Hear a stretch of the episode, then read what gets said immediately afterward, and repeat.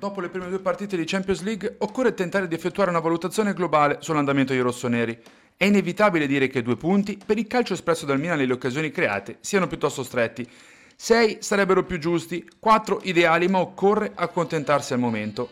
Partire dal lato positivo della cosa significa vedere la crescita della squadra, che si è mostrata in campo nettamente superiore anche ad avversari europei di livello e che prosegue spedita il suo percorso di crescita, anche nonostante l'assenza di qualche titolare. L'identità della squadra è chiara e nonostante qualche imperfezione durante le partite, essere qui a parlare del team allenato da Pioli come meritevole di punteggio pieno e squadra di assoluto rilievo, beh, è tanta roba. Poi c'è l'ovvio lato negativo da considerare però, ossia quello che vede i rossoneri a rischio di non qualificarsi qualora non dovessero inanellare almeno un signor risultato nelle due sfide contro il Paris, augurandosi nel frattempo che anche Borussia e Newcastle livellino la loro classifica. Zero reti effettuate nelle ultime quattro partite e mezza nella competizione sono forse un caso? No, ma occorre scendere tra il vecchio Milan e il nuovo. Quello della semifinale è una squadra che, al netto del palo di Tonali e la ciabattata di Diaz, ha creato pochissimo una doppia sfida in nerazzurri in semifinale.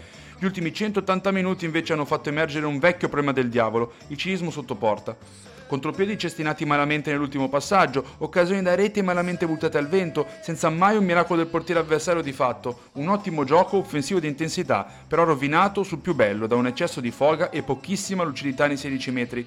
È un problema risolvibile? Assolutamente sì, però occorre compiere uno step veloce e decisivo dal punto di vista mentale e tecnico, se si vuole evitare quella che dopo le prime due partite sarebbe una beffa, ossia il mancato passaggio agli ottavi di finale. Il fondo non si può recriminare nulla per il gioco, nulla per l'attitudine, nulla alla difesa, ma si tratta semplicemente di una questione di lucidità e la lucidità nelle grandi competizioni nei big match è un elemento fondamentale. I rossoneri hanno sperimentato questo concetto sulla propria pelle già nel girone infernale del 2021-22, quando con Atletico, Liverpool e Porto si terminò al quarto posto un girone in cui il secondo posto, con gli episodi giocati con esperienza e intelligenza, sarebbe potuto essere un secondo. Ora è atteso il salto di qualità, ossia il colpaccio in almeno uno dei doppi confronti con la testa di serie, una situazione da acqua alla gola ma anche molto stimolante e probante per emergere come calciatori, ma soprattutto come campioni.